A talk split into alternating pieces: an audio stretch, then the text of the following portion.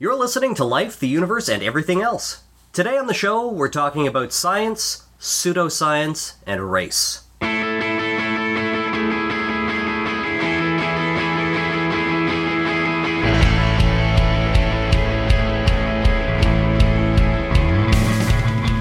Life, the Universe, and Everything Else is a program promoting secular humanism and scientific skepticism produced by the Winnipeg Skeptics. You can email your questions, comments, or criticisms to us at lueepodcast at winnipegskeptics.com.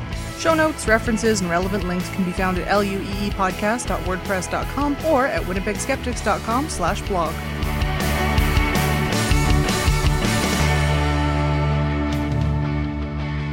My name is Jem Newman, and with me today I have Ashlyn Noble, Hello.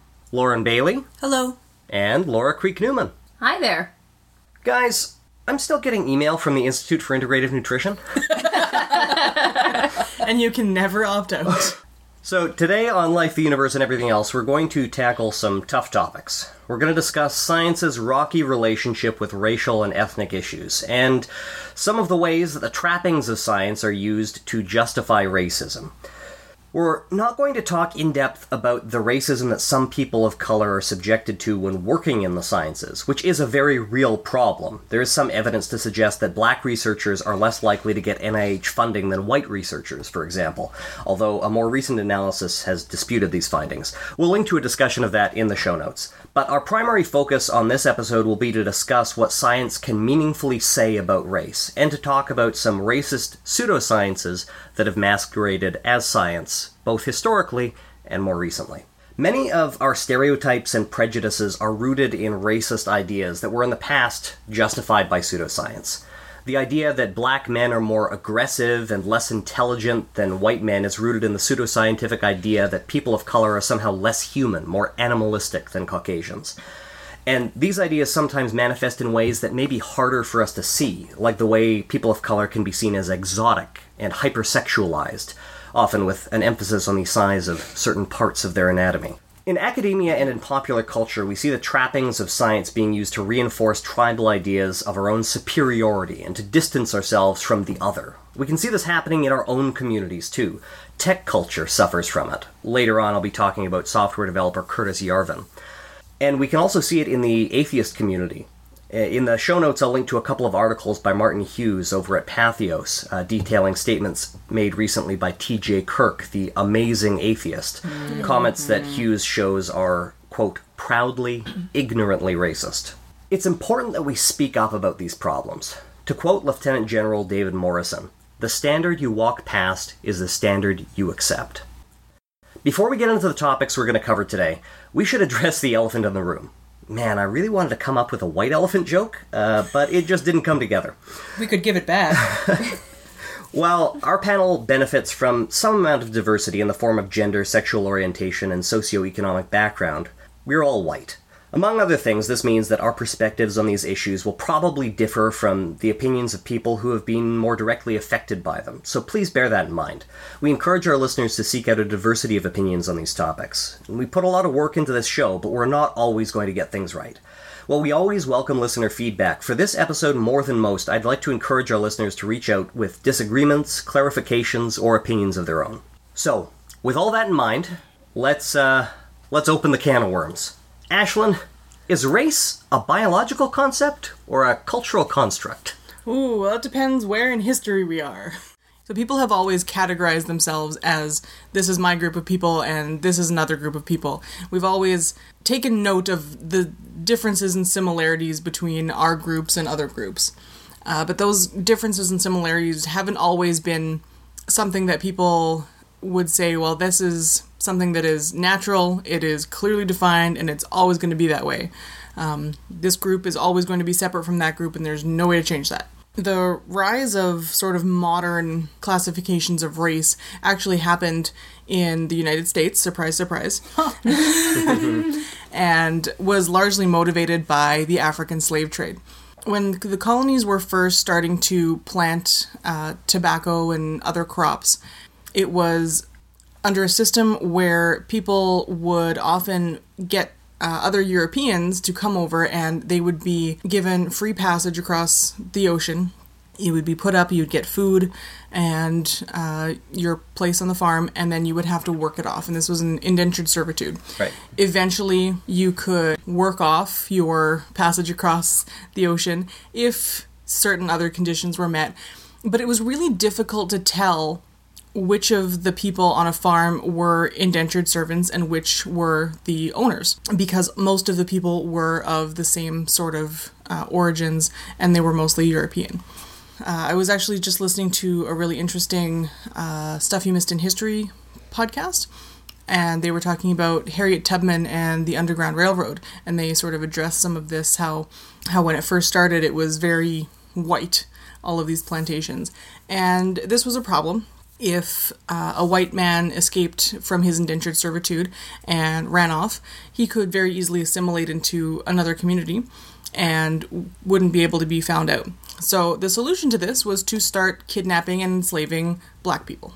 And it was very important uh, for the purposes of slavery that we could clearly tell which people were, you know, the higher ranked people and which were less. And there had to be a reason that they were allowed to be owned and couldn't um, work their way out of the indentured servitude. So people started coming up with all of these reasons, going back all the way till classical times, to find reasons why they should be uh, considered lesser people. And they were all crap. Oh, of course. Obviously. Yeah. Thank you for the caveat. and so these things were sort of cemented into the way that the United States worked because it was so important for these distinctions to be maintained. People go to pretty much any lengths to convince themselves and to convince others that these distinctions were important. Well, when you have a vested interest in believing something, you're much more likely to maintain that belief. Absolutely. Mostly what I wanted to talk about, though, was some of the evidence that we have that race is a cultural construct and not something genetic. Um, so part of my university training was in anthropology and in specifically uh, forensic anthropology, and some of the really cool stuff that we looked at was uh, measurements of bones and measurements of different uh, features on, for example, the skull or the pelvis. And you can get some information from those things, and these are the sorts of things that people will use when uh, they're doing the reconstructions. And so, if we, especially if we have a skull that is several hundred years old, we don't have a lot of clues as to what sorts of cultural background the person might have had. And so you can take measurements. Some of the more common ones are things like the spacing of the eyes, uh, the distance between uh, the nasal bones, the distance between the occipital bun, the size of the occipital bun. Uh, and we can look at all of these measurements and we can come to usually a pretty decent guess about what sort of skin color the person might have. But when you look at all of the measurements individually, you can see that the I guess the curves, the overlap, there is so much more um, difference. There's more difference within groups than between groups? That is part of what I'm saying, um, but I'm also. So if you only take one feature and you try and base your entire guess off of that one feature, um, you're way more likely to be wrong than you are to be right. The only way that we can make a good guess is if we take a lot of those features together. Hmm. Okay. So all of those features have a very low specificity. Yes. the math word that I was looking Yeah. for. Yeah, so you can increase your your your probability of a, of a hit by introducing those additional variables. Yeah, and an important thing to think about as well is that these are all phenotypic expressions of a genotype. And so a genotype is what your actual genes say about you, and your phenotype is how those are expressed in your body. Um, so Jem is phenotypically a redhead, and his genes probably reflect that. And a red chin. and a red chin, which For is now. it's about to go away. Whereas Lauren right now has red hair, but her genotype will tell you that she has dyed it. Well, thanks for that. there are a lot more similarities than differences between the so-called races. Um, I guess is is the the overarching point. Even if we're looking at very specific things that are uh, so called markers for certain areas. Um, so things like shovel shaped incisors are, are very distinctive in uh, certain Asian populations. But especially with the, the growth of like global travel and everything, there's so much mixing of the different um, sorts of areas that never would have happened before that I, I anticipate that in not too many more years, a lot of those things will be very difficult to figure out Right. if you only have a skeleton. Um, so I wanted to read an interesting passage from Jonathan Marks.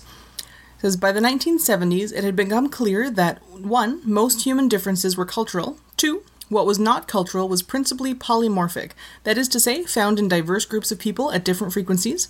And three, what was not cultural or polymorphic was principally clinal, that is to say, gradually variable over geography. And four, what was left, the component of human diversity that was not cultural, polymorphic, or clinal, was very small. A consensus consequently developed among anthropologists and geneticists that race, as the previous generation had known it, as largely discrete, geographically distinct gene pools, did not exist.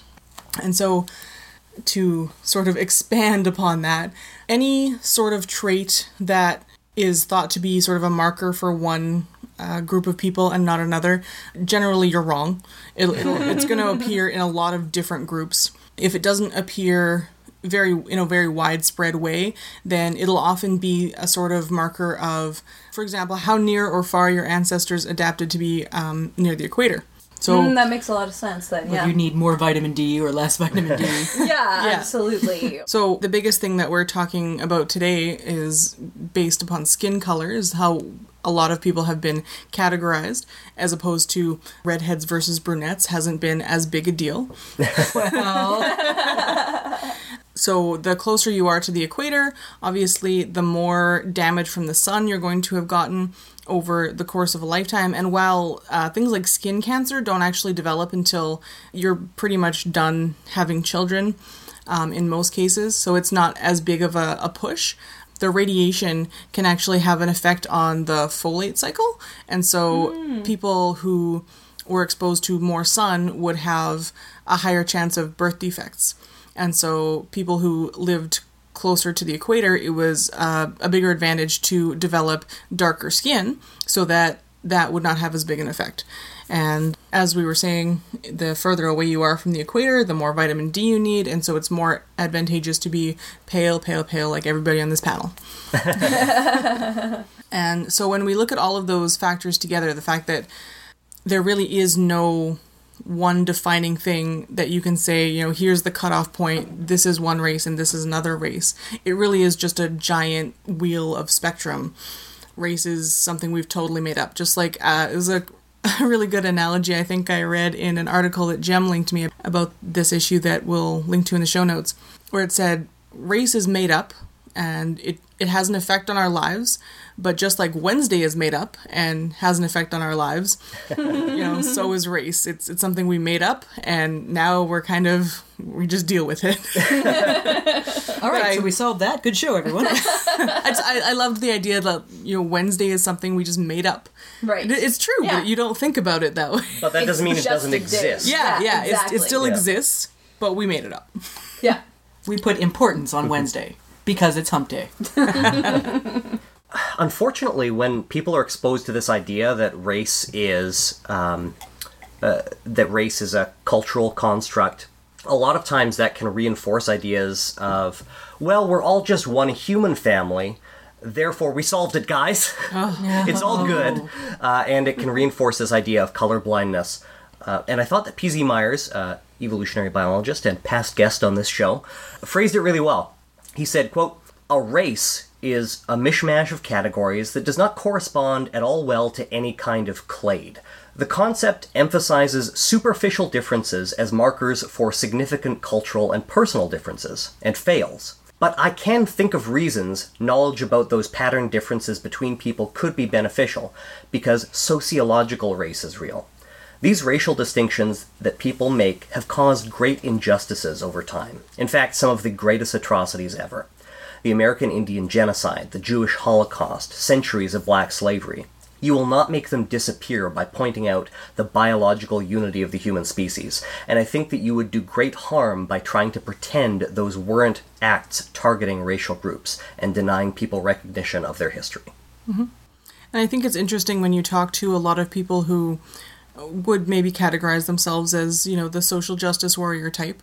Um, you'll hear that a lot of them went through a phase. A lot of white social justice warriors will have gone through a phase where um, they were very all about the you know, I don't see race, and we're just we're all one people, and you know, if we if we just ignore race entirely, then that'll be the best way to you know grow and move forward into society. And I was 16 when that happened for me, and I'm loo- looking back at some of the conversations I had and cringing. Oh, I wish I had been that young. We all have our moments. Yeah. Okay, well, thanks for that uh, wonderful primer, Ashlyn, on race as a cultural construct.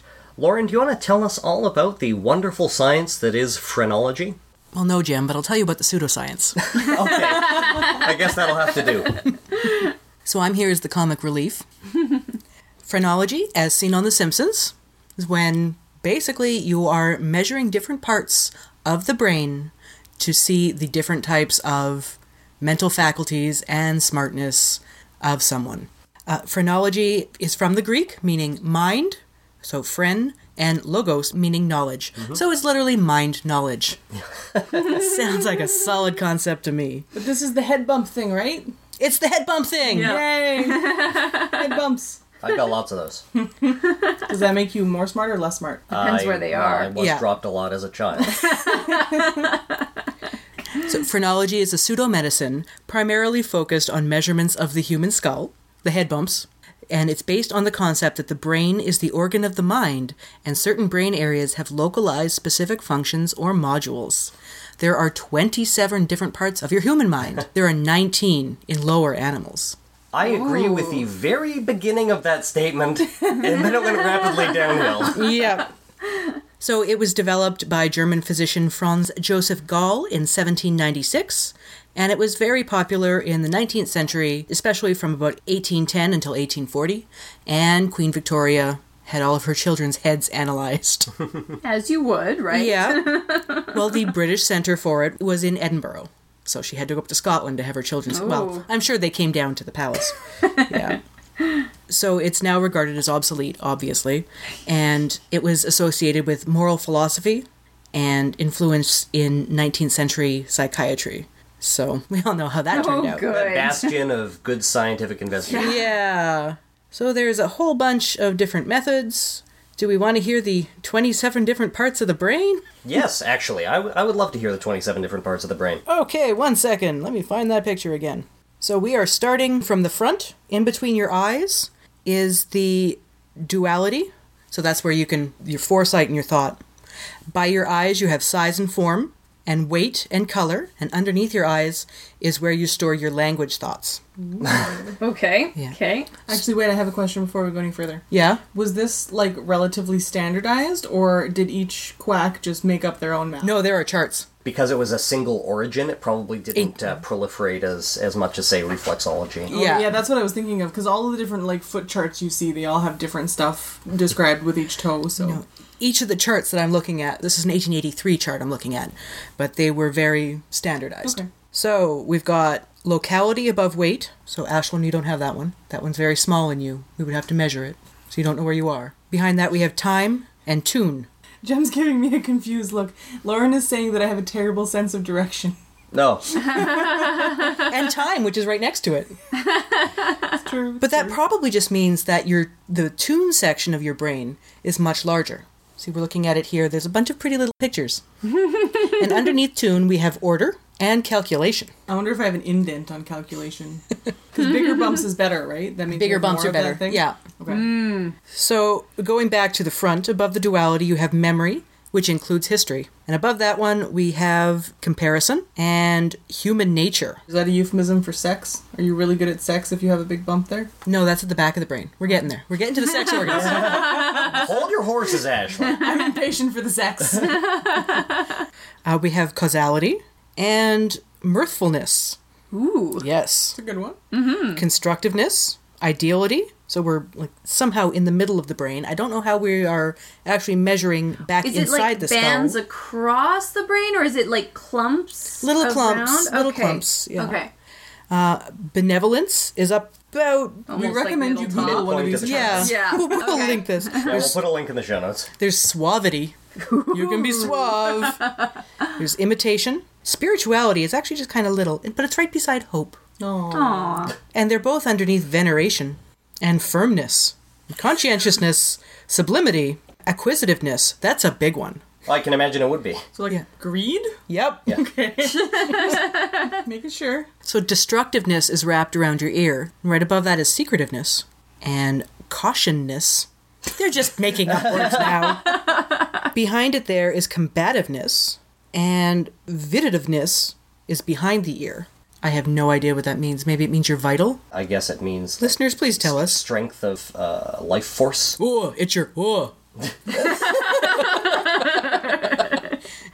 I can make up better words. Underneath that, you have your animativeness, and right above here, Ashlyn, you know, I'm touching the back, the nape of my neck, sort of just above it. That's where you find conjugal love. And the picture for the conjugal love node is a couple standing in front of what looks to be a priest. I am not kidding you. Whatever floats your boat. And beside that, right at the back, philoprogenitiveness. It's your love of your children. Above that is inhabitiveness. Beside that is friendship, which is right above conjugal love. Above that is continuity. And then self esteem, approbativeness, and we're right back around. So, yeah. It's a lot of things you can tell by feeling somebody's head. Yep.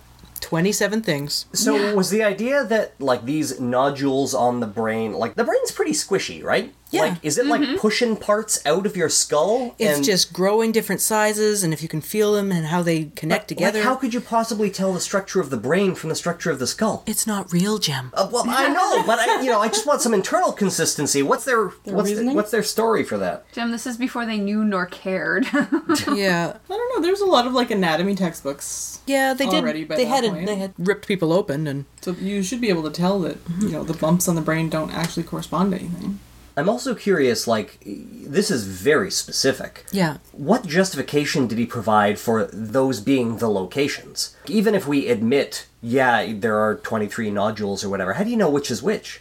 because he said so and he invented it. Okay, that's fair. It is different. It's secret. Yeah, this focuses on personality and character, and it's distinct from craniometry, which is the skull size, weight, and shape. It's different also from physiognomy, which is the study of the facial features, like the you've got the low sloping forehead of the carny folk. Studying this has just been Simpsons quotes, Simpsons quotes, and Simpsons quotes. But this is the one that uses the caliper, so you would measure the different parts and say, "Oh, your conscientiousness is big today. You're a very conscientious person." Phrenology did have a bit of a uptick in America in the early 20th century, but it was pretty much disproved by the 40s and it's fallen out of favor except as a joke. But what about rumpology? The uh, form of divination practiced by Sylvester Stallone's uh, mother? Yeah, Jackie yeah, Stallone. Jackie Stallone. is she the only person who does that? Pretty or- much, yeah. Okay. Yeah. So, what does this have to do with race? From the time and place it was invented, it was very much of a um, white people are superior because the parts of our brains are the correct sizes. Right. We are the norm, right? Yeah. If somebody's forehead was wider, then they were out of whack. Exactly. Yeah. Right.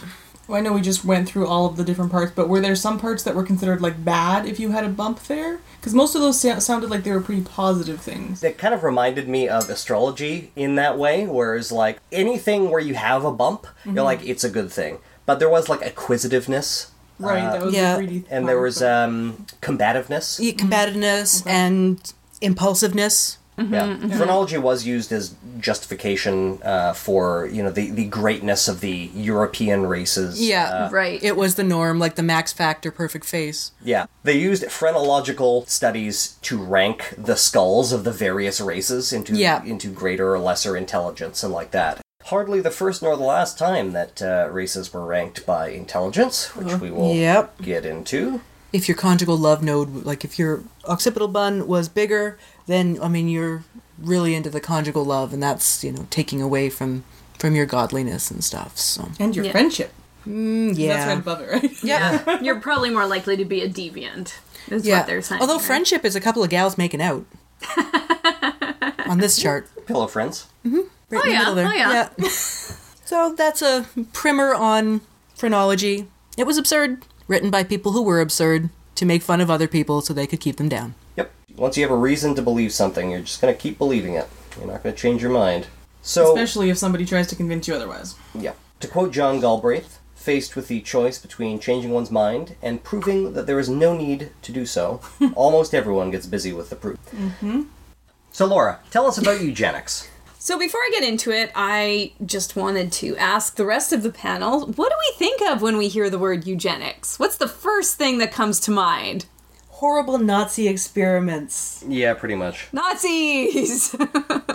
I actually have a bit of a different answer because I've been thinking about it more lately. Because some of the bloggers I follow have been making a concerted effort to point out things that are very eugenicsy that we don't really think about a lot. Um, So things like saying uh, there should be a test before you reproduce. Um, Right. To make sure that you know people who are of a lower intelligence can't have children. Um, Even things like the Darwin Award, like it has very tones of eugenics and is kind of crappy. I was rereading that a little bit the other day and felt a little skeevy. With the Darwin Awards, it is kind of an endorsement uh, of the idea that evolution by natural selection is a force for good in some sense. Yeah. And even Dawkins, and Yeah. Lord knows I have my disagreements with Dawkins, he has stated that he is an ardent Darwinian, but that is a description of the universe. It is not prescriptivist. And he believes, as I think we all should, that we should work toward a universe that is very un-Darwinian. We should help people who are in need rather than leaving them to suffer and die, right? Natural selection is sort of just a neutral thing. Yeah. And it's it's not. And this was something that we were schooled on in our you know first year anthropology classes that evolution is not guiding toward anything. Yeah. It's not uh, a, a ladder that goes from microbe to human. Right, absolutely. It's not a stratification in value of worth or anything like that. It is just a description of what has happened and what may continue to happen as time goes on, Oh, right? goodness, if human was the pinnacle. I know. You would be amazed how many people think that though. I know. Well, because cars and iPhones, guys, that makes us the best, right? Oh, also, global warming and self destruction. Yay. So, the eugenics movement started right after Darwin published Origin of Species. And interestingly enough, the modern uh, version of eugenics that we're most familiar with, or that I'm going to talk about today at least, was uh, really developed and popularized by Darwin's cousin, of all people. His name was Jim Darwin. Bill Darwin. Francis Galton. Oh, yeah, that guy. Yeah. So he was a half cousin, so that's what it says. Anyway, it was developed in the in the late 19th century after Francis Galton read The Origin of Species and learned about natural selection and sort of like we were just talking about took it that step further and said, well, what if we could select for positive traits and deselect for negative traits? Wouldn't that be better? Right? Isn't that what we should be doing? And so that's basically what eugenics is. And I think that's such a natural response when you hear about that, right? Right. It's putting it into practice that is horrible and bad. Yeah. Yeah, and I'll get into that. So, a definition of eugenics at the time that the idea was developed is the science which deals with all influences that improve the inborn qualities of a race, also with those that develop them to the utmost advantage. Ooh, that sounds all sorts of scary right off the bat. Absolutely, absolutely. And there's also notes in here that Francis Galton, when he thought of eugenics and improving the, the species, it does say race here. It's not always clear, but I mean, he was a white guy from Britain in the 19th century. So we're talking about wealthy white yeah. people, right? It is also noted that he wasn't actually looking at the average person as what humans would be. He was looking for, well, what is the best? And that is what we should be striving for. So, geniuses and inventors and the top people in society and that and that's what we should be trying to make out of our entire society The Ubermensch? something like that It's a dangerous place to start. right so he already had these extra high expectations that we should we should in air quotations be be working towards so like i said it started in the late 19th century there's some ideas that there were some eugenic ideas in uh, ancient civilizations and societies as well, but it was never a formalized ideological process or, or grouping that the way that it became in the late 19th century. So it really took off in Europe in the late 1870s. Uh, from there, it's gained significant popularity throughout Britain, particularly, and in some other parts of Western Europe, and then it came over to the US in the early 20th century. So, as early as uh, 1907, there were states in the US that were adopting laws based on the eugenics ideas. Yep. It reached its highest popularity in the 20s and 30s, and then uh, had a significant decrease in popularity post World War II. Funny that. why. Amazingly. However, some policies and programs remained in effect until the 60s and 70s. And I'm going to talk about that in a little bit. The idea behind eugenics is that in humanity there are good traits and there are poor traits. So, eugenics is a science and a group of policies that would encourage increased uh, reproduction or fertility in fit people, so those people possessing these good traits, and decreasing fertility or reproduction in unfit people, so people who have these poor traits. And there's also an emphasis here that the duty of each individual is to the state first over themselves and their sense of individuality.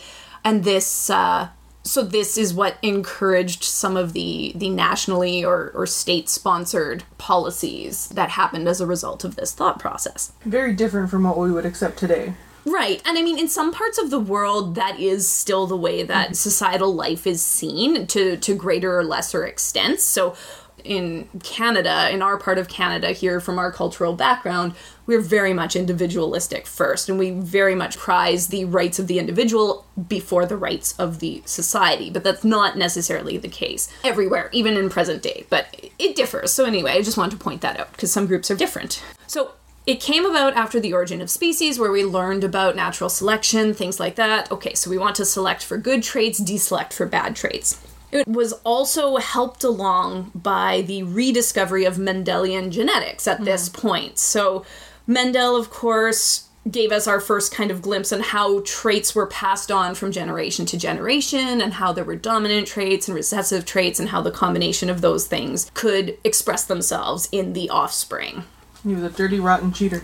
sure. Punnett squares are fun though. Well, he was a genius who figured out how a lot of genetics works, but he also cooked his data. He didn't actually get the data that proved his theories. Like if you look look back at, at all his um, his actual workbooks, he decided what his outcomes were going to be, and then he he tweaked. Just numbers. made it happen. Yeah. Nice. Yeah, we don't turned ever. out to be totally right. right. Good thing we don't see that in modern science ever. Right, exactly. And so his most famous studies, the ones that were rediscovered at this time, this was with the the pea plants and the seed coat colors. So, what this came to for people who were into this whole eugenics movement was the idea that like begets like. And this is a really common thing. So, if the parent is this way, the child or offspring will be that way. Um, but what a lot of these proponents didn't understand was that not all traits follow the sequence of inheritance. Um, it's much more complex than that. There's many environmental influences that determine whether traits are expressed or not, or how they're expressed in different ways. And on the same lines as what you were talking about, Ashlyn, as much as they had access to this groundbreaking study by Mendel, they didn't see all the other work that he had done that proved that not all these traits went that way. So they only really focused and they really, really latched onto this idea that, well, if a parent is this way, the offspring will be this way. They and treated it as if every trait only had one allele involved with it, whereas most genes are interplays between a lot of genes. And so Absolutely. all of the different combinations that you can get, even from just two parents, uh, is very large. Absolutely. Exactly. And they also conveniently ignored the fact that it had been proven, even at that time, by other Mendelian geneticists, that there were mutations and traits that could develop on their own for so again that that environmental influence there they just ignored that they just assumed that if a parent has a trait the child will have that trait and thus if it is a good trait we want it and if it's not good we don't want And it not even physical stuff, but mental stuff as well. Exactly. has nothing to do with genetics. So, and this is the thing that makes eugenics such a lovely topic to talk about. Because positive traits were things like genius and and kindness and all these lovely things that we would all like to be, right? We all want to be kind and loving and all that kind of stuff. But negative traits that were assumed to be genetically inherited were things like pauperism, criminality, epilepsy, mental illness, psychosis, alcoholism, promiscuity, immorality, my favorite, feeble mindedness. Um, and there were some other things too that, like blindness, deafness, things like that, other physical disabilities, or things that could be considered physical disabilities, um, may or may not have made that list as well. Oh, we know for certain that they did. Oh, they did, they did. With all these physical disabilities you're you're listing, that sounds almost more like Lamarckianism or Lysenkoism than. Uh, I don't know what those things are. I've heard those words. It's uh, the inheritance of acquired traits. right. So, like right. the idea that a giraffe's neck got longer because they were stretching for the leaves, and Right. every subsequent generation had a longer neck because of it. Yeah, so there was definitely some of it. And we do know that some of these things, like some types of mental health issues or sometimes deafness and blindness, and that can be genetically inherited through families. But things like pauperism and criminality and immorality and feeble mindedness, this these don't make any sense in terms of their actual genetic inheritability. We talk about this as if it's all in the past, but there are still a lot of people who wouldn't ever consider getting an abortion for a child that was wanted, except if it had, you know, Down syndrome or something, and then, you know, well, you know, that's a little bit more acceptable, and and, and that's totally a eugenicist mindset. Mm-hmm. That's a really good point, but not either like the classical turn of the 20th century eugenics. That's often referred to as sort of new eugenics or like modern day eugenics. Mm-hmm. And I'll touch on that briefly at the end. We'll come back around. Okay. Another thing with these negative traits is that they were categorically dismissed that they were at all affected by social class, lack of resources, poverty, any of the other so- social issues. And they used science, lovely science, you know, the quotation mark kind, Yeah, those are the most aggressive air quotes I've ever seen. Yeah, that was a little scary. uh, to back this up. And the kind of science that they often used as proof that it was, in fact, these negative traits were genetically inherited were case studies of families over several generations. Hmm. So, one really well known case study was of the Kallikak family. And that's actually a, a pseudonym for the family. It was, but it was done by psychologist and eugenicist Henry H. Goddard. So what it was is that there was a. It started with a, a single male progenitor, and the family branched off into two different sections. This uh, Mr. Goddard followed this family on both sides to see what the traits were, and so what happened is with this progenitor, he was married, he went off to fight in the Civil War on his way back. He had a dalliance with a feeble minded girl. And after that, he repented and went back to his Quaker wife and had a lovely, wealthy family all down the line. This this feeble-minded girl apparently had a child who then had children who had children, and apparently on that side of the family from the feeble-mindedness all of them were feeble-minded and they were they lived in poverty and social ills and immoral and all of these kinds of things. So because there was this single progenitor but there was this feeble mindedness that had worked its way into the tree. That is what transferred all the way down. So honestly, these were in textbooks for psychology. This this case study in the 1950s, even. And nothing to do with the different socioeconomic. Right. It had class. nothing to do with the fact that a wealthy man uh, impregnated probably a young and vulnerable, probably not very wealthy young woman and left her to raise a child, and Yeah. then she then had to deal with all of those issues. Goodness knows she wouldn't have been subject to any sort of discrimination or bias. Right, absolutely. And there's actually Of course there is, but there's a lot of really great criticism of this work, as there should be, pointing out that there are all these social issues that could go along. One of the um, claims made with this Kallikak family is that even just the facial characteristics, they looked evil and ill, all the children on that side.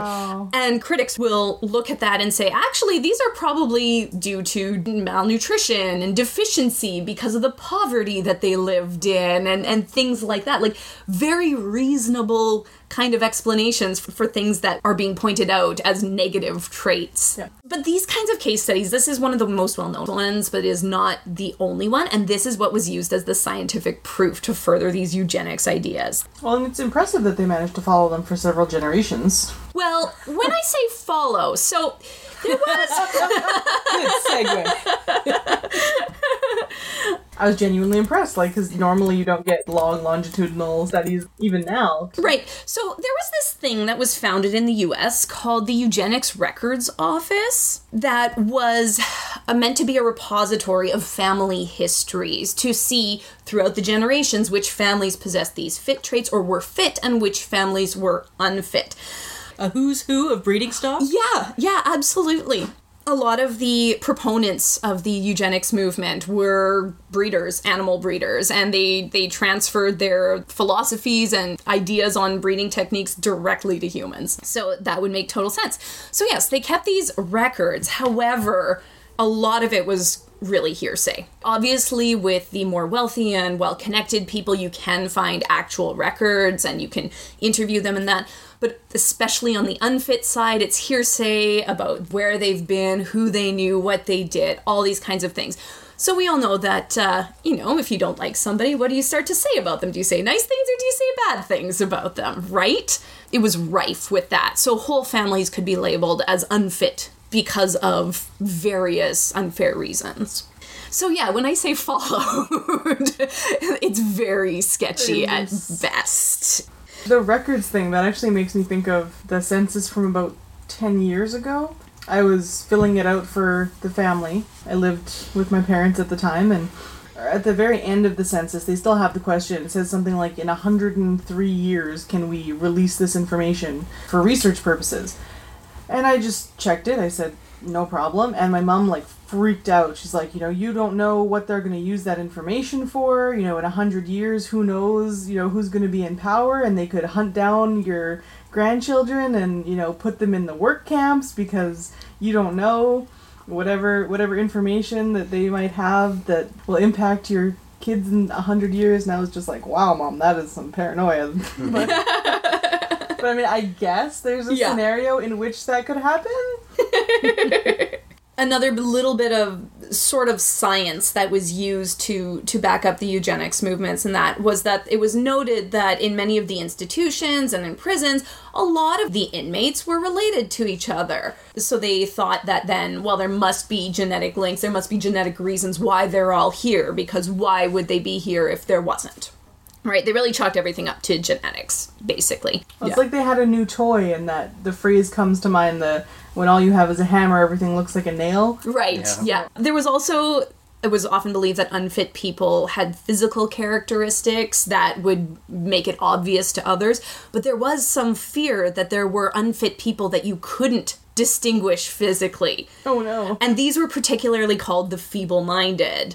And so, if just looking at them, you can't tell. So, you might accidentally reproduce and have a Kallikak family all over again. Oh my goodness. And so, that's where the idea of, well, we need tests to find out who is fit and unfit, just in case we can't tell by looking at them, came from. Hey, I've taken some of those tests. yeah, exactly. So those tests are largely IQ tests. I'm going to talk about that in just a minute. So in practice, the implications of it are obviously that people who are vulnerable, people living with disabilities or mental illness, uh, minorities of any kind, recent immigrants, because especially at that time and in North America, where this idea really, really took off, there were a lot of immigrants at that time, particularly from Europe and Eastern Europe. There were a large number of immigrants. The poor, women, and children, these were the groups that were disproportionately found to be unfit. I know we are all astonished by this conclusion there, right? And of course, the positive and negative traits were always determined by the ruling groups. And so, where eugenics took off the most, the ruling groups were wealthy, white, Protestant for the most part. Mm-hmm. Catholics were often discriminated against, particularly in Canada and in parts of mm-hmm. the US. And they were men. so, wealthy white men. And when they determined which traits were were negative, things like feeble-mindedness were left intentionally vague. They never gave a good description because they needed it and they used it repeatedly as a catch-all term. It could be for someone who now might be considered to have like a learning disability or or it could be for someone they just didn't like for any reason whatsoever. It could be someone who's never had access to education for any reason, and that would be a feeble minded person. Could be someone whose first language isn't English. Exactly, yes. So, especially with the large number of immigrants coming in, of course, people were very concerned about this and uh-huh. still are sometimes unfortunately and and so they tended to think that oh well these groups are going are unfit people because as the immigrants come in the crime and the poverty goes up in cities never stopping to think that perhaps there were other social issues that may be contributing to that Couldn't they have just built a wall? How to play the trump card. So the tests to figure out if people were fit or unfit. So a lot of people said, well, if, the, if immigrants are coming in, we should test them to see if they're fit or unfit.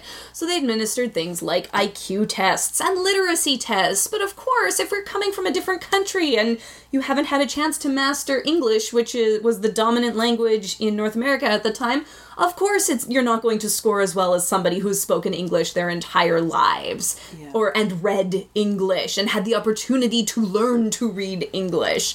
Um, so of course these groups would score much much lower, and of course they were living uh, they were often segregated into lower income housing and there were all sorts of social problems and not many social programs and poor sanitation and so it just really they saw the people as the cause of the problem due to these unfit traits. They brought the unfit traits which caused the social problems. Is eugenics one of the reasons we had the quotas for immigrants from different parts of the world? Yes, absolutely.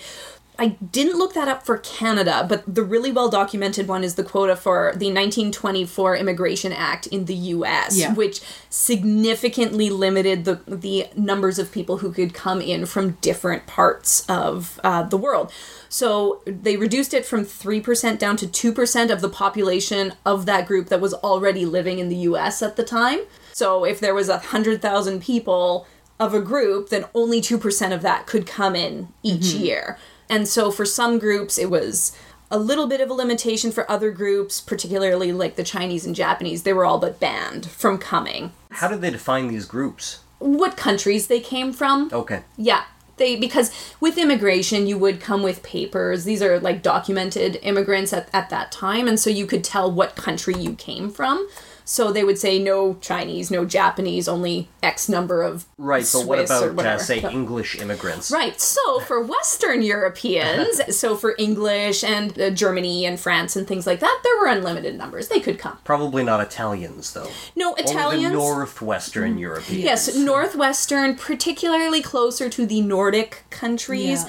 the ones that looked most like the white people living. But Irish here. d- need not apply. Oh, probably, yeah. Yeah. Interestingly, though, a lot of Polish people were able to come because Germany occupied a lot of Poland at that point, and so those people fell under Germany. So those were some one group of Eastern European people that actually were able to come. You know, you can get yourself down by the horrendousness of all of this. I choose to look at the absurdity of all of it and all of the mental gymnastics that are required to put these things into place. So, to back up a little bit, as I mentioned at the top, there's a couple different parts of eugenics. So, there's positive eugenics, which is encouraging reproduction and fertility in certain groups with certain traits. And then there's negative eugenics, which is the discouragement of that. So, the negative eugenics is really what took off, particularly in the US, and then transferred back to Europe um, in the 1930s and 40s. Uh, The main things that took off in the US were institutionalization, segregation of different groups, and compulsory sterilization. Yeah. Yep. Yep. And this is where it gets incredibly sad. So often the sterilization programs started as consensual, but they usually loosened those restrictions on consent as time wore on, particularly during the 20s and 30s at the height of the eugenics movement. the vast majority of people who did undergo these these sterilizations were under the care of the state in some way shape or form there were some other programs Hair. Yes. we have to remember the time frame here. Remember when this is a time frame when people with, living with uh, mental health issues were called inmates at institutions and the indigenous peoples of Canada who were sent to residential schools were also called inmates. So, let's keep that in mind when we talk about care here. So, with these restrictions came a lot of laws and uh, policies to restrict marriages for unfit people. For example, people with epilepsy weren't allowed to marry for many, many years in case they would pass on their epilepsy to their children.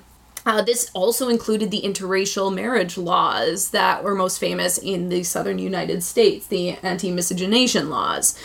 And of course, as we've been talking about, the old stock white and Nordic races were seen as the superior and most desirable groups and as sort of the bar to hit for all the other groups. And they were seen as the epitome of fitness. And typically, people of Asian descent and Eastern Europeans were seen as the least desirable groups, as we talked about. I like looking at those examples to see how like the definition of whiteness has changed. So Yeah. you know now Irish people, of course, they're white. They're as white as I am.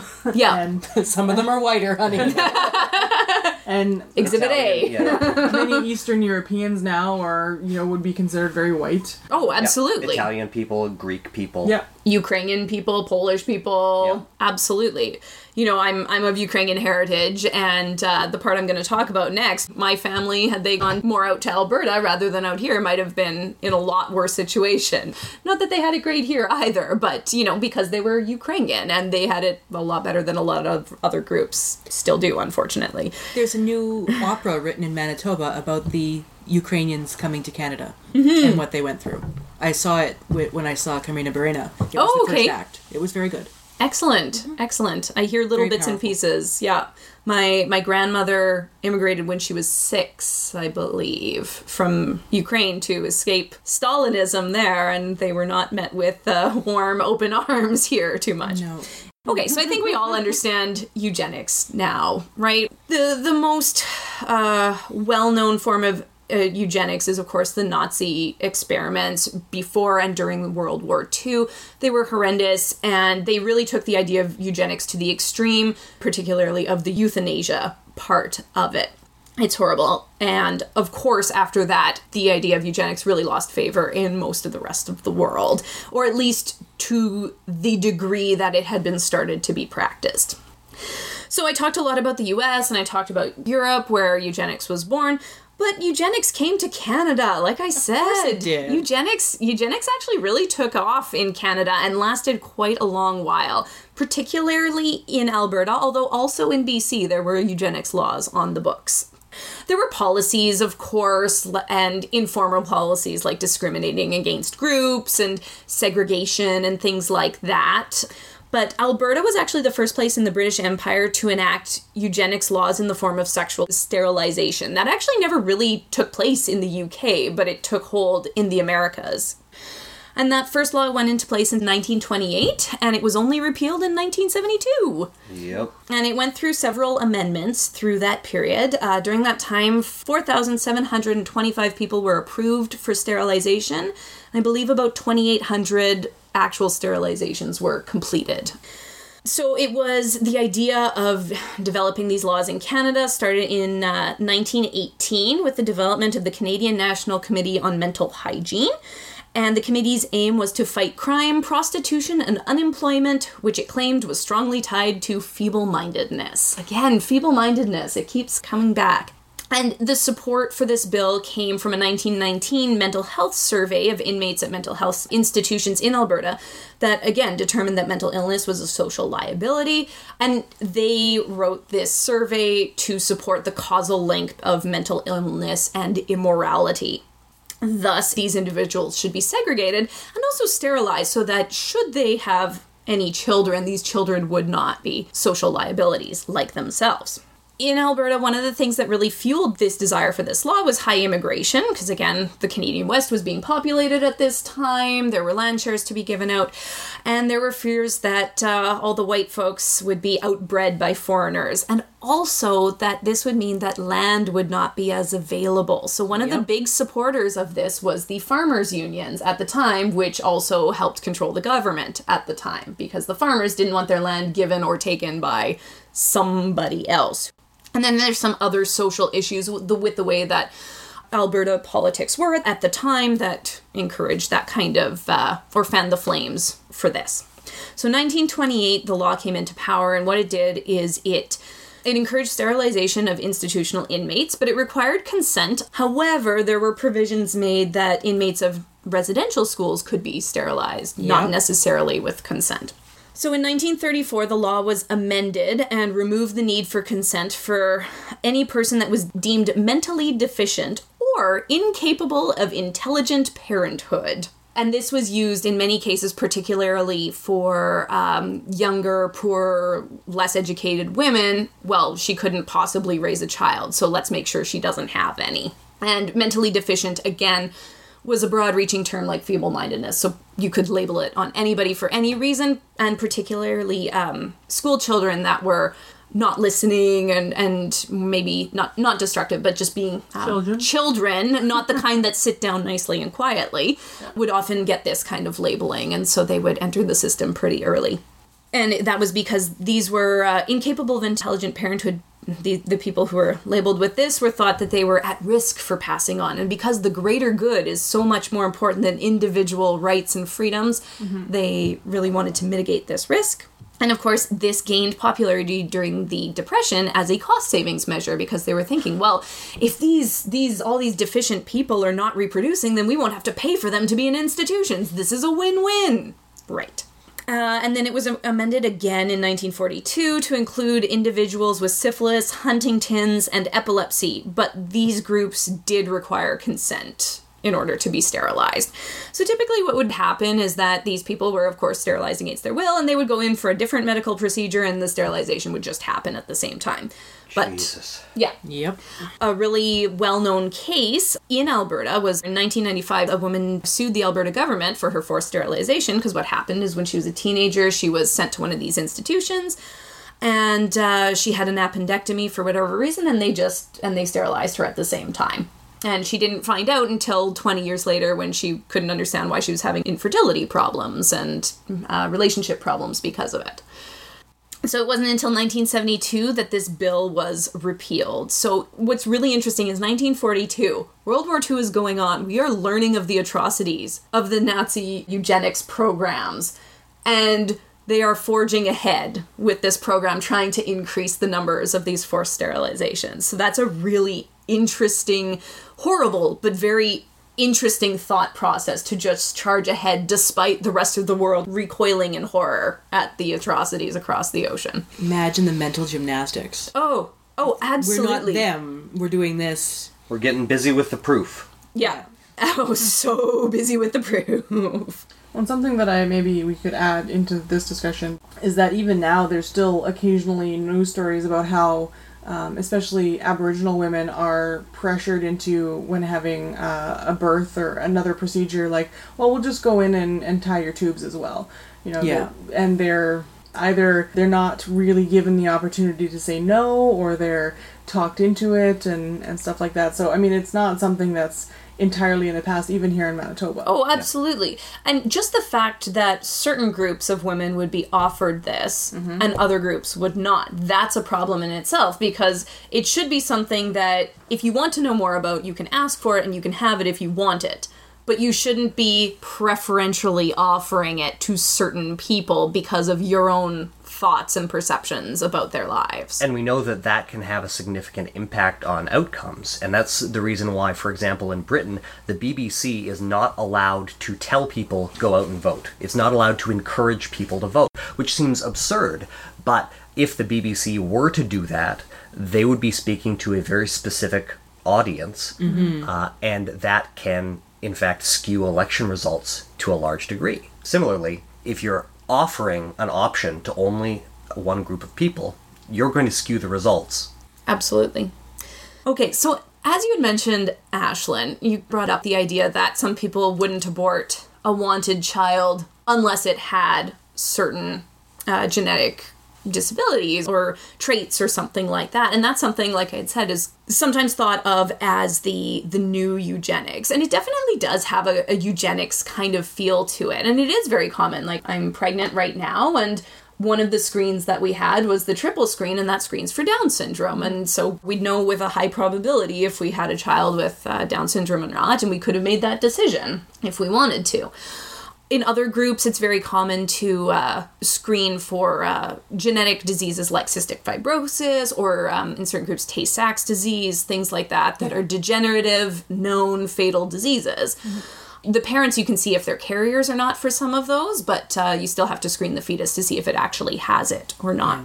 And it's a really gray area there because it is a eugenics kind of idea. One of the big differences is often the consent because today with those kinds of pre-screenings people are given informed consent they're informed with the information they should not be pressured into making a decision one way or the other and we rely on their bodily autonomy to make those kinds of decisions I'm not saying it's right or wrong. I'm saying that the consent piece is the big part of it, whereas previously eugenics was seen as if you carry this trait or if we know that this is going to be, you don't have a choice. This is what is going to happen. But I think where the eugenics thing comes into play as well is that a person with Down syndrome can live a full and healthy, happy life. And there's a lot of people who are choosing to not give them that opportunity because of a genetic anomaly. Yeah, absolutely. And I think that we're going to be seeing these discussions come up more and more and more as we start seeing better tests for things. Not just better tests for things, but I mean, currently, genetic engineering on humans is very tightly regulated in certain countries and internationally to some degree.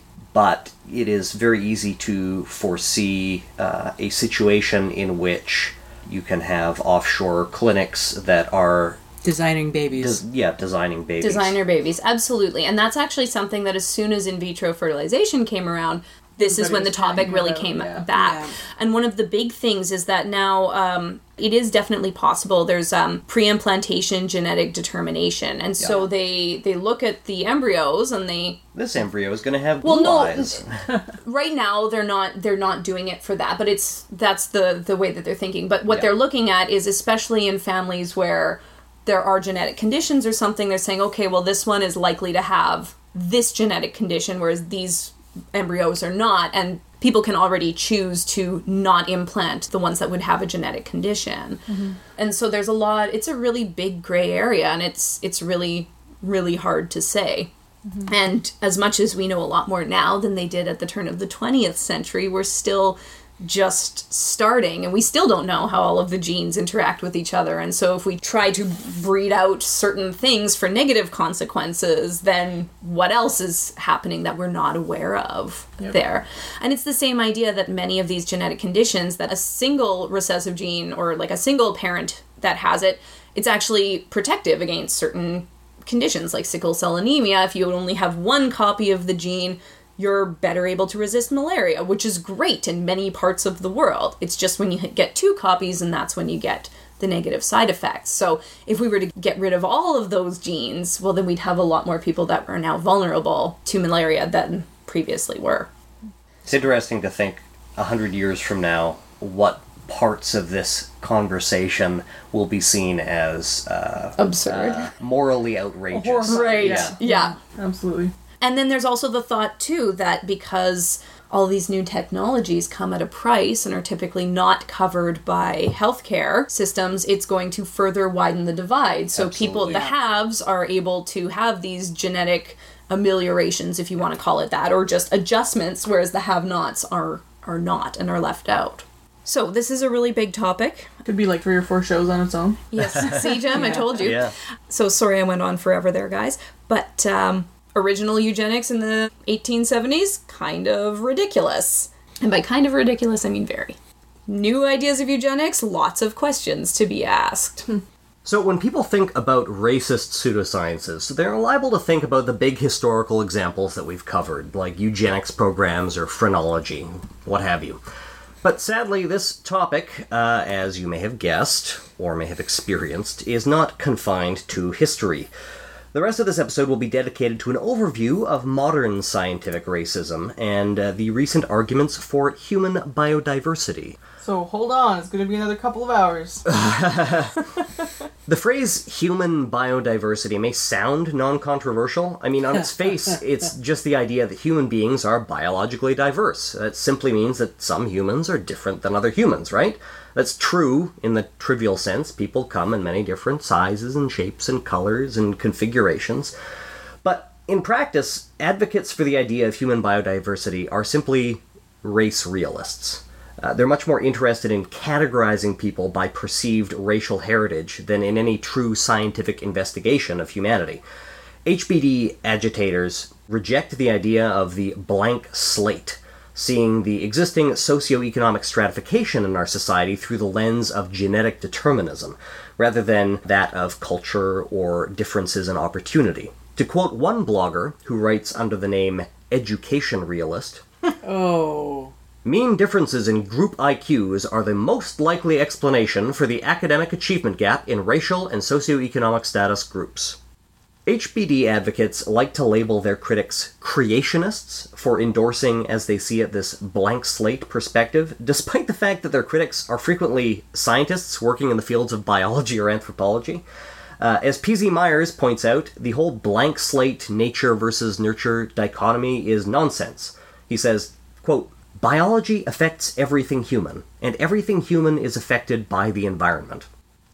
But wouldn't it be awfully convenient for us white folks if it turned out that we were genetically predisposed to perform better in school, land better jobs, pull ourselves up by our own bootstraps and succeed? It isn't our fault, after all, that we're naturally predisposed to do well. We wouldn't have to worry about uncomfortable things like the legacy of colonialism and white supremacy, institutional racism, conscious and unconscious biases, cycles of poverty, or any other damn thing. We wouldn't have to feel guilty about our success. Wouldn't that be awfully comfortable? And in today's atmosphere of stifling political correctness, wouldn't a maverick willing to speak such uncomfortable truths be a brave hero worthy of praise? Well, no, of course not, for sake. Sorry, I've been reading a lot of racist trash over the last couple of days, and I find it deeply upsetting. That sort of selfish, lazy thinking is not only morally outrageous, but it's unsupported by the weight of the evidence and unbecoming anyone who claims to think scientifically. Ideas that flatter us, that play into our biases, should be subject to greater scrutiny.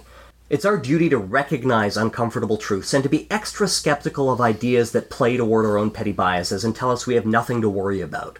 We got where we are because we deserve it, and the problems those people have aren't our fault. Are you folks familiar with the um, term dog whistle, uh, as it's used in politics, that is? Yeah. Yep. So, uh, for our listeners, a dog whistle is like a literal dog whistle is a, a whistle that's audible only to a dog and can't be heard by humans. In politics, dog whistling is a way of playing to your base without outsiders necessarily knowing what you mean. It it describes coded language that might sound innocuous to a bystander, but to the speaker's audience, the hidden meaning is clear, and it's generally pretty awful, which is why the speaker doesn't say it plainly. Uh, because of the coded language, though, the statement is easier to defend uh, against political opponents. Well, that that's not what I said. You're misinterpreting my my words. So when a Republican says that they're for traditional family values, we mm-hmm. know that that means some combination of no gay marriage and maybe abstinence-only sex education or something. That's a dog whistle. When an author says that Idris Elba is too street to play James Bond, we might guess that maybe what he's really saying is that Idris Elba is too black. Popular claims about human biodiversity and the new alt right make use of these dog whistle tactics. Curtis Yarvin, who I'll talk about a little later, does this quite a bit. He'll make a nebulous, hypothetically defensible claim like, it is statistically unlikely that intelligence is distributed evenly among races and then leave it to you to infer the racist specifics. In this case, White people are considerably smarter on average than people of color. I mean, why else would we make up 96% of Fortune 500 CEOs? When called on this racism, he can always fall back on, well, I didn't really say that. You're putting words in my mouth. Some of my best friends are biodiverse. Uh, there's actually a, a, great new podcast uh, called Politically Reactive that's hosted by uh, W. Kamau Bell and Hari Kondabolu that is coming out weekly now. And their, their first episode, uh, which just came out last week, was about dog whistle politics. So I'd encourage all of our listeners to, uh, to give it a listen. It's, it's really good so far. Human biodiversity arguments are hardly new.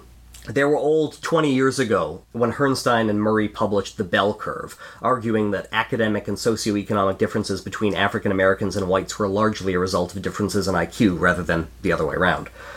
New justifications for racism are rarely actually novel. The language may change to better suit the audience, or to use the newest scientific jargon, or to reflect current stereotypes, but nothing of substance seems to change. Following the book's publication, both the American Anthropological Association and the American Psychological Association were highly critical of the bell curve. One of the most prominent outspoken proponents of scientific racism today is Satoshi Kanazawa.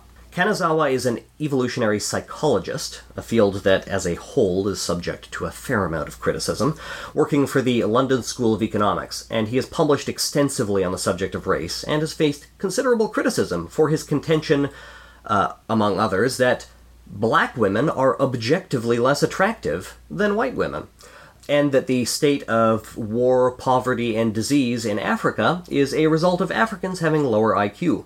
He has also contended, uh, by the way, that the American wars in the Middle East are unsuccessful because they don't hate their enemies enough. So, uh, pleasant fellow all round, I guess is what I'm saying. Uh, 68 of his fellow evolutionary psychologists issued an open letter in 2011 distancing themselves from his views, writing, quote, the principle of applying evolutionary theory to the study of human psychology and behavior is sound, and there is a great deal of high quality, nuanced, culturally sensitive evolutionary research ongoing in the UK and elsewhere today although some evolutionary biologists might disagree with their statements. Um, another letter was uh, published in Times Higher Education in response defending Kanazawa's work, signed by 23 scientists. Although Kanazawa himself has admitted to making several errors in the statistical analyses present in his papers, he stands by his conclusions, maintaining that his work is subject to censorship on the basis that it is not politically correct. Pointing out that his research also shows that Asian men are less attractive. Presumably, his argument, I guess, is that he can't be racist because he doesn't think he's particularly handsome either.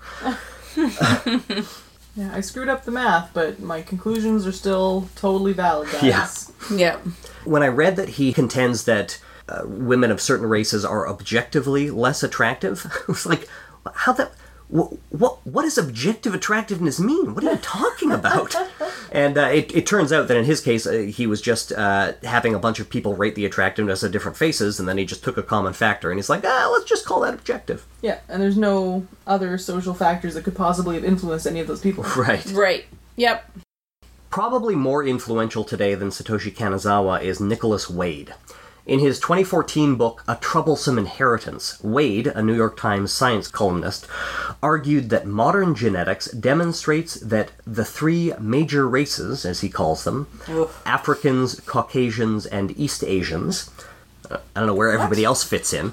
Uh, are sufficiently divergent as to be genetically distinct, effectively making them all subspecies of human. And these genetic differences are the root cause of the geopolitical ascendancy of the West. So, Ashlyn, you were totally wrong in your segment. Totally wrong. Yeah. In a highly critical review of the book, fellow Times columnist David Dobbs notes, quote, over the past 150 years, various white Western scientists and writers have repeatedly offered biological explanations for Caucasian superiority. They've repeatedly failed because, as historian Deirdre McCloskey noted, none ever mounted a credible quantitative argument. Dobbs goes on to note that while it's non controversial that certain morphological traits are distinctive of certain populations, using the example of lighter skin in Europe as a means of maximizing absorption of sunlight, it has not been established that different human populations have genetically selected for distinct behaviors. Quoting from Dobbs' review, because this is the heart of his argument, and because social behavior is far more complex than, say, skin color, it seems fair to ask that his evidence clear a high bar. A Troublesome Inheritance argues that Caucasians evolved to embrace the rule of law, which led to increasingly open societies, a flourishing marketplace of ideas. Quoting again from Dobbs' review, Europe's rules based, trade oriented culture selected for gene variants generating trusting and productive social behavior, and these genes in turn made the culture more trusting and rewarding of hard work. Wade goes on to argue that East Asians, meanwhile, were genetically predisposed to rigid discipline that embraced the ultimate authority of the state, while Africans evolved in ways that reinforced more insular tribal allegiances. Ooh. It's so like navel gazy and look how great I am. Yeah. It's so icky. You know, when it plays into a narrative that places you at the center of that narrative, I mean, Feels good. yeah, it feels good. And it's just easy. It's, It's comfortable. so easy to just keep rolling with it. Yeah, you know, you don't have to worry about your nice house and your nice car and the fact that you make good living, Yeah. you know, You don't have to because feel guilty about yeah, it. it's not your fault. So again quoting from Dobbs, Wade runs into much trouble making this argument. He indulges in circular logic. He tells just so stories. While warning us to avoid filtering science through politics, he draws heavily from conservative historians who minimize the roles played by political power, geographic advantage, momentum, disease, and dumb luck. Conveniently, this leaves more historical questions for genetics to answer. If Wade could point to genes that give races distinctive social behaviors, we might overlook such shortcomings. But he cannot. He tries. He tells, for instance, of specific gene variants that reputedly create less trust and more violence in African Americans, and, he says, explain their resistance to modern economic institutions and practices. Alas, the scientific literature he draws on is so uneven and disputed that many geneticists dismiss it outright. Wade also cites a 2008 paper that analyzed the genomes of almost a thousand people from 51 populations around the globe.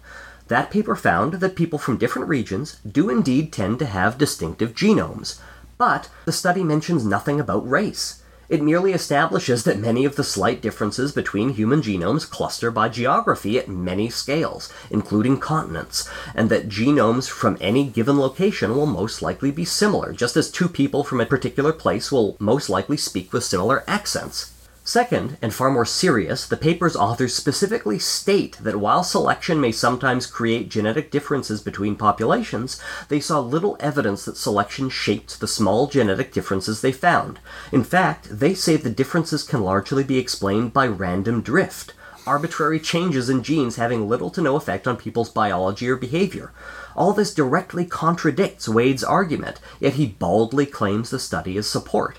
And he does this sort of thing repeatedly. He constantly gathers up long shots, speculations, and spurious claims, then declares that they add up to substantiate his case. Ew. Did he like just read the abstract and thought that nobody would read the entire study? Yeah, pretty much. I'll link to the whole review of this book in the show notes, of course, because it's worth a read. In fact, the following month, uh, the New York Times Book Review published a letter to the editor signed by more than 140 scientists who study genetic variation, which I will read. to the editor.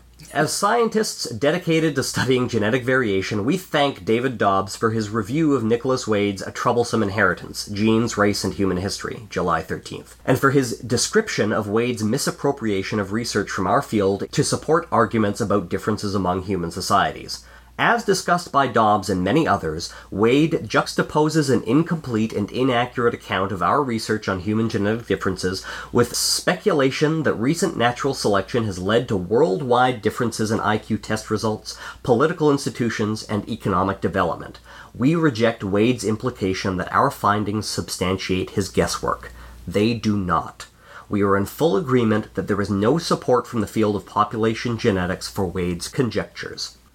There are so, so many variables that can account for differences in culture, socioeconomic status, and academic performance. Assuming that genetics is the culprit when it is impossible to control for any of these variables is sheer pseudoscience. Noah Smith points out that these explanations may seem convincing at first glance, but they suffer from what's called statistical overfitting. He says, quote, Here's how academic racism generally works. Suppose you have two groups that have an observable difference. For example, suppose you note that Hungary has a higher per capita income than Romania. Now you have a data point. To explain that data point, you come up with a theory. The Hungarian race is more industrious than the Romanian race. But suppose you notice that Romanians generally do better at gymnastics than Hungarians. To explain that second data point, you come up with a new piece of theory. The Romanian race must have some genes for gymnastics that the Hungarian race lacks.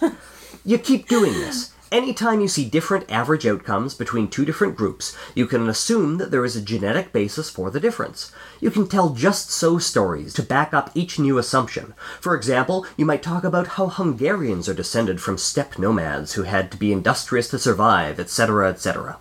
Read an academic racist blog like Steve Sailer's, and you'll very quickly see that this kind of thinking is pervasive and rampant. There's just one little problem with this strategy. Each new assumption you make adds a new parameter to your model. You're overfitting the data, building a theory that can explain everything but predict nothing. Oh, that last sentence really hits me hard in the oh god, that's what so many people do. Oh. You and your science heart.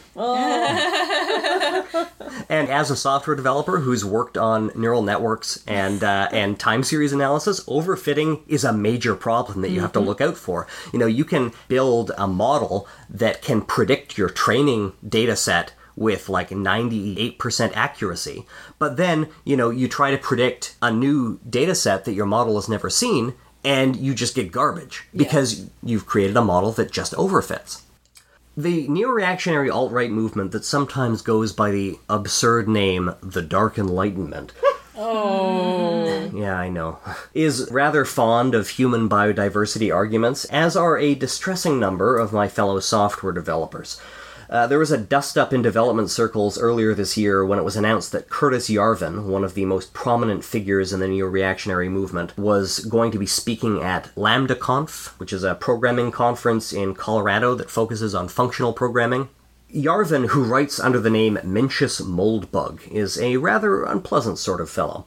His views, including the idea that, quote, white people are genetically endowed with higher IQ than black people, are widely viewed as supportive of slavery. And in addition to being A, horrifying, and B, convenient for Yarvin as a white dude, these views are also, as we've previously discussed, empirically unsupportable. Hmm. After his That's invi- not important though.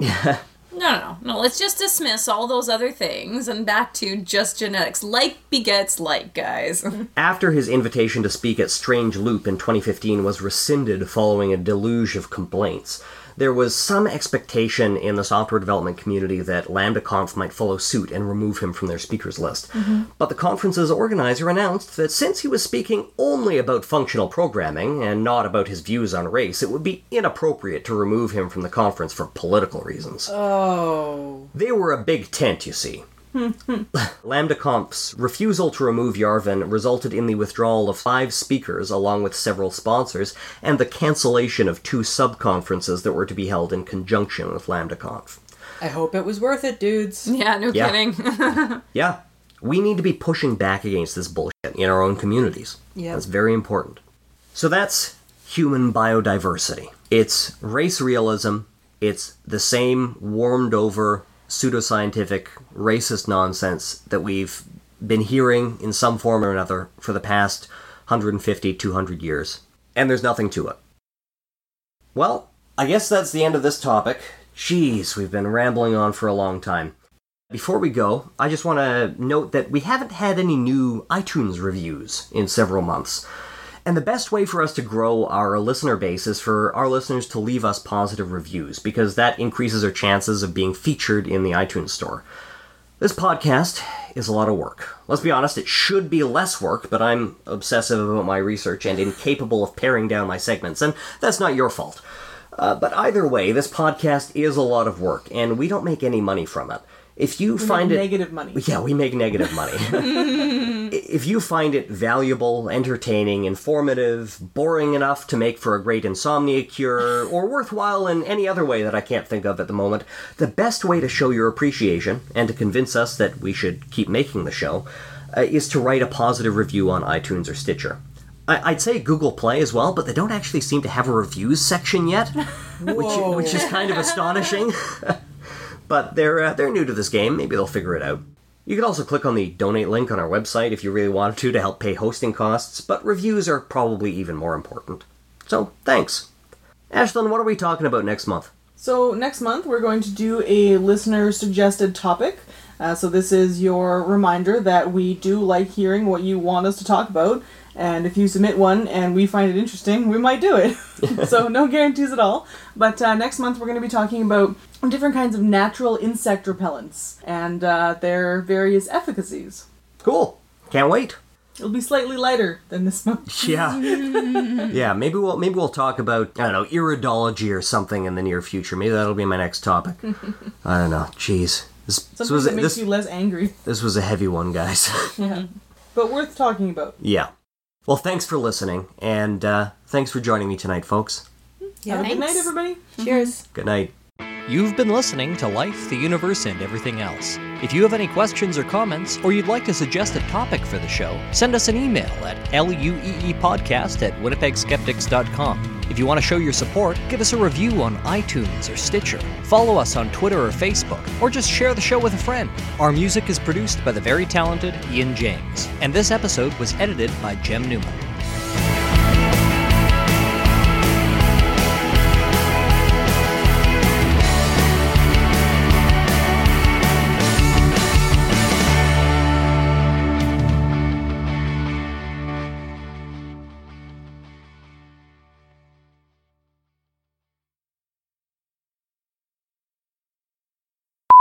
I'm gonna pour my tea right now. Just a second.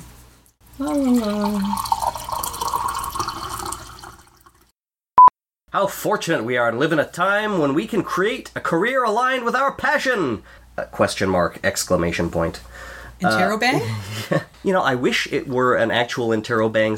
That's a wonderful symbol. It is second only to the percontation point. in Just mo- as an aside to an aside, um, I I use the uh, autocomplete feature in my phone because you can actually program it to say if I type this, replace it with this. Mm-hmm. So if I do a question mark exclamation point, it just replaces it with an interrobang. I did that too! Twinsies. So Don't grow your everyone, beard. everyone should do that. As as Kira would say, we're twinners! Aww. Has she read Stephen King? Lord, I hope not. So let's backtrack the asides. and underneath tune, we have order and calculation. Not order and chaos? Yes. Is there a lawful good part of the brain? Notice how I'm ignoring Jim. I'm chaotic neutral. No, you're not. You are lawful good. Just deal with it. Yeah, I'm lawful good that aspires to chaotic good, but just can't quite manage it. I'm impatient for the sex. Later, honey. so destructiveness is wrapped around your ear. There you go, Jem.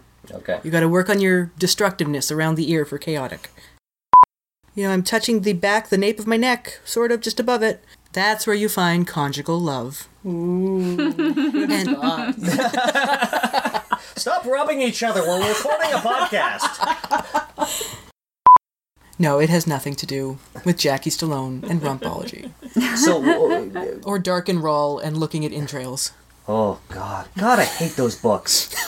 Jesus Christ. totally valid. Yeah. Yeah, they used uh, phrenol- phrenological, phrenological, Fre- fre- fren- Phrenological. Fren- phrenological. Phreninological. oh my god. They used phrenological, whatever. They used phrenological.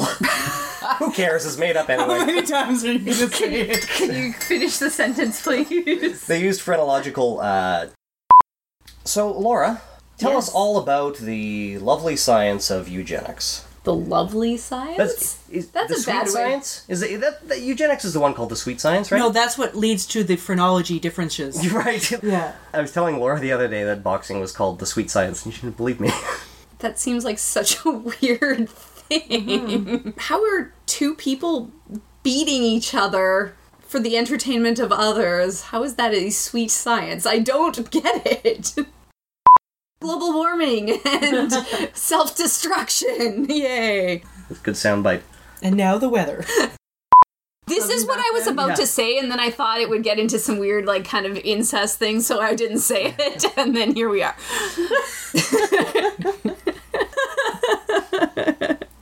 L U E, folks. It's putting it into practice that is horrible and bad. Counterpoint. It did result in Keith Hamilton Cobb. I have no idea who that is. It's a reference to uh, Gene Roddenberry's Andromeda. Oh god. Oh god, that's a sexy man. Did you interrupt Laura Did for you that? really? My face is melting. My face was literally melting. Oh. Mister, my segment's so long, I'm talking too much. Interrupt somebody else to go on another aside. You you look at this picture of Keith Hamilton Oh Cobb, my god, Jeff, stop! and you tell me that he's not looking- worth interrupting a segment for. You're looking at it. It could have waited, is all I'm saying. All right, we'll look at that together afterward. We'll just, just gaze at it. I hope he's not listening to this podcast and going, these guys are weird. Big fan. Okay, can I get on with my super serious and horrible topic, please? Trying to trying to introduce a little bit of levity into this eugenics discussion. I'm sorry. First, Martine. HBD, HDB, HBD agitators, the Romanian, the Romanian, the Romanian race. I've never seen Jen the actual color of his beard before.